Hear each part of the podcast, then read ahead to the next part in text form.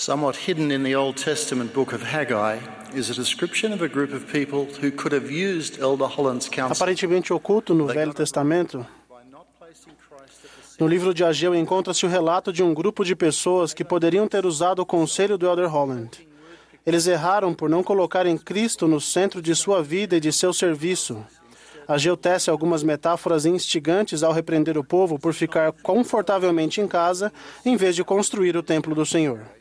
Porventura é para vós tempo de habitardes nas vossas casas apaineladas e, esta casa há de ficar deserta? Ora, pois, assim diz o Senhor dos Exércitos: considerai os vossos caminhos. Semeais muito e recolheis pouco, comeis, porém não vos fartais, bebeis, porém não vos saciais, vestivos, porém ninguém se aquece, e o que recebe salário, recebe salário num saco furado. Assim diz o Senhor dos Exércitos: considerai os vossos caminhos. Não são adoráveis essas descrições da futilidade de priorizarmos as coisas sem valor eterno em detrimento às coisas de Deus? Em uma reunião sacramental que assisti recentemente, um ex-missionário citou um pai que resumiu perfeitamente essa ideia quando disse aos filhos: O que precisamos aqui é de menos Wi-Fi e mais amor ao pai. Ao viver na África Ocidental por cinco anos, vi inúmeros exemplos de pessoas que, naturalmente e sem acanhamento, priorizavam o Evangelho. Um exemplo disso é o nome de uma borracharia e alinhamento de automóveis em Gana. O proprietário a denominou alinhamento com a vossa vontade. Podemos sentir alegria duradoura quando nosso Salvador e seu Evangelho se tornam o alicerce sobre o qual construímos nossa vida. Entretanto, é muito fácil esse alicerce se tornar, em vez disso, as coisas do mundo, em que o Evangelho venha a ser um, um extra opcional ou simplesmente a frequência à igreja por duas horas aos domingos. Isso acontecendo equivale a colocar nosso salário num saco furado. Ageu está nos dizendo para sermos comprometidos a estarmos, como dizemos na Austrália, fair dinkum o Evangelho, ou seja, vivendo o Evangelho genuinamente. As pessoas são genuínas quando são o que dizem ser. Aprendi um pouco sobre ser genuíno e comprometido jogando rugby. Aprendi que ao fazer o melhor, ao dar tudo de mim, maior era a minha satisfação com o jogo. Minha, minha melhor temporada no rugby foi no ano seguinte ao ensino médio. O time em que eu jogava era talentoso e comprometido. Naquele ano, fomos os campeões. No entanto, certo dia tínhamos pela frente um adversário mais fraco e depois cada um de nós tinha que levar uma garota ao grande baile anual da escola. Pensei que o jogo seria fácil e que por isso devia me, me proteger de contusões a fim de desfrutar melhor do baile. Não estávamos tão comprometidos com as jogadas vigorosas naquele jogo quanto deveríamos e perdemos. Para piorar, terminei o jogo com um lábio inchado de tal maneira que não melhorava em nada a minha aparência para meu encontro. Talvez eu precisasse aprender algo. Uma experiência muito diferente ocorreu em um jogo posterior, no qual eu estava totalmente comprometido.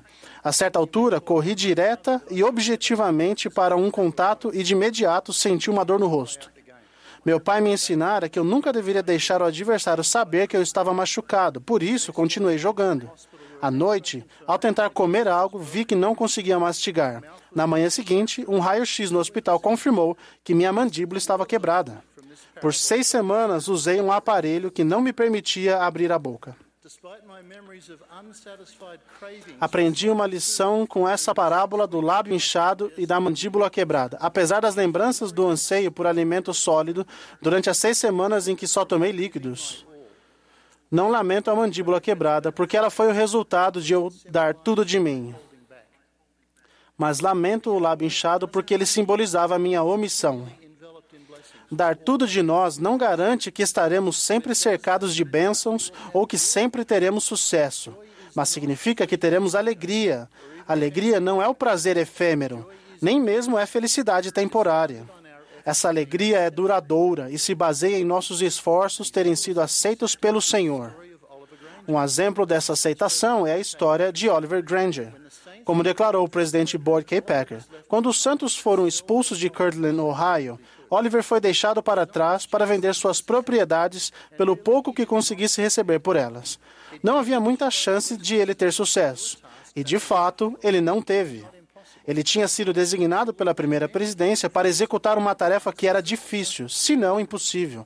Mas o Senhor o enalteceu por seus esforços aparentemente infrutíferos com estas palavras: Lembro-me de meu servo Oliver Granger, e eis que em verdade lhe digo que seu nome será conservado em lembrança sagrada de geração em geração para todo sempre, diz o Senhor. Portanto, que pleitei sinceramente a redenção da primeira presidência da minha igreja, diz o Senhor. E quando ele cair, tornará a erguer-se, pois seu sacrifício ser-me-á mais sagrado que seu crescimento, diz o Senhor. Isso pode ser verdade para todos nós. Não é o nosso sucesso, mas sim nossos sacrifícios e esforços que importam para o Senhor. Outro exemplo de um verdadeiro discípulo de Jesus Cristo é o de uma querida amiga da Costa do Marfim, na África Ocidental. Essa maravilhosa e fiel irmã sofreu terrível violência, abusos emocionais e mesmo físicos de seu marido por um longo período, até que por fim se divorciaram. Ela nunca vacilou em sua fé e bondade, mas devido à crueldade dele, ela ficou profundamente marcada por muito tempo. Em suas palavras, ela descreveu o acontecido. Embora eu dissesse que o havia perdoado, sempre ia dormir magoada. Essa dor era constante e diária. Era como fogo no meu coração. Muitas vezes orei ao Senhor para me livrar daquilo, mas a mágoa era tão profunda que eu pensava que iria tê-la comigo para o resto da vida. A dor era maior do que a que senti quando pequena, ao perder minha mãe, maior do que quando perdi meu pai e até mesmo meu filho. Parecia que ela crescia e encobria meu coração, dando a impressão de que morreria a qualquer momento. Outras vezes me perguntava o que o Senhor teria feito na mesma situação, e então dizia, e eu então dizia: Senhor, isso é insuportável. Então, certa manhã, busquei em meu coração a fonte dessa dor e me aprofundei, buscando-a em minha alma. Não havia nada lá. Minha mente começou a examinar todas as razões que eu tinha para me sentir amargurada, mas não encontrei a dor. Esperei o dia inteiro para ver se a dor voltava ao meu coração, mas não a senti. Então me ajoelhei e agradeci a Deus por fazer o sacrifício expiatório do Senhor atuar em mim. Essa irmã agora, feliz, está selada a um marido fiel e maravilhoso que a ama profundamente. Então, qual deve ser nossa atitude como verdadeiros discípulos de Cristo? E qual é o valor do Evangelho para nós quando consideramos nossos caminhos, como sugeriu Ageu? Adoro o exemplo de atitude correta demonstrada pelo pai do rei Lamone. Lembremos-nos de sua atitude inicial ao encontrar seu filho acompanhado por Amon, um nefita, um povo odiado pelos lamanitas. Ele puxou a espada para lutar com Amon e logo sentiu a espada de Amon no próprio pescoço.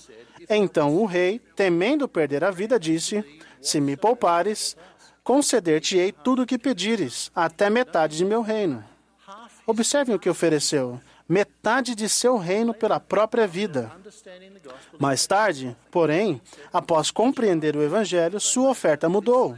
O rei disse: Que deverei fazer para conseguir essa vida eterna da qual falaste? Sim, que deverei fazer para nascer de Deus, arrancar esse, este espírito iníquo de meu peito e receber o Espírito de Deus a fim de encher-me de júbilo e não ser afastado no último dia? Eis que disse ele: Renunciarei a tudo quanto possuo. Sim, abandonarei o meu reino para poder receber essa grande alegria.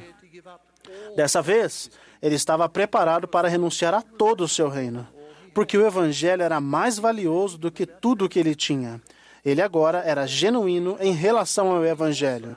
Então a pergunta a cada um de nós é: somos genuínos em relação ao evangelho? Porque ser morno não é ser genuíno. E Deus não é conhecido por elogiar quem é morno. Não há tesouro, passatempo, status, mídia social, videogame, esporte, amizade com alguém famoso, nem nada nesta terra que seja mais precioso do que a vida eterna. Então, o conselho do Senhor a cada um é: considerai os vossos caminhos. As palavras de Nefe expressam melhor meus sentimentos. Glorio-me na clareza, glorio-me na verdade, Glorio-me em Jesus, meu Jesus, pois redimiu minha alma do inferno. Somos verdadeiros seguidores daquele que deu sua vida por nós. Ele é nosso redentor e nosso advogado junto ao Pai. Ele foi completamente comprometido em seu sacrifício expiatório e o é hoje em seu amor, sua misericórdia e em seu desejo de que tenhamos alegria eterna. Rogo a todos os que ouvem ou leem estas palavras, por favor, não protelem seu comprometimento total até que seja tarde demais. Sejamos genuínos agora e sintam a alegria. Em nome de Jesus Cristo. Amém.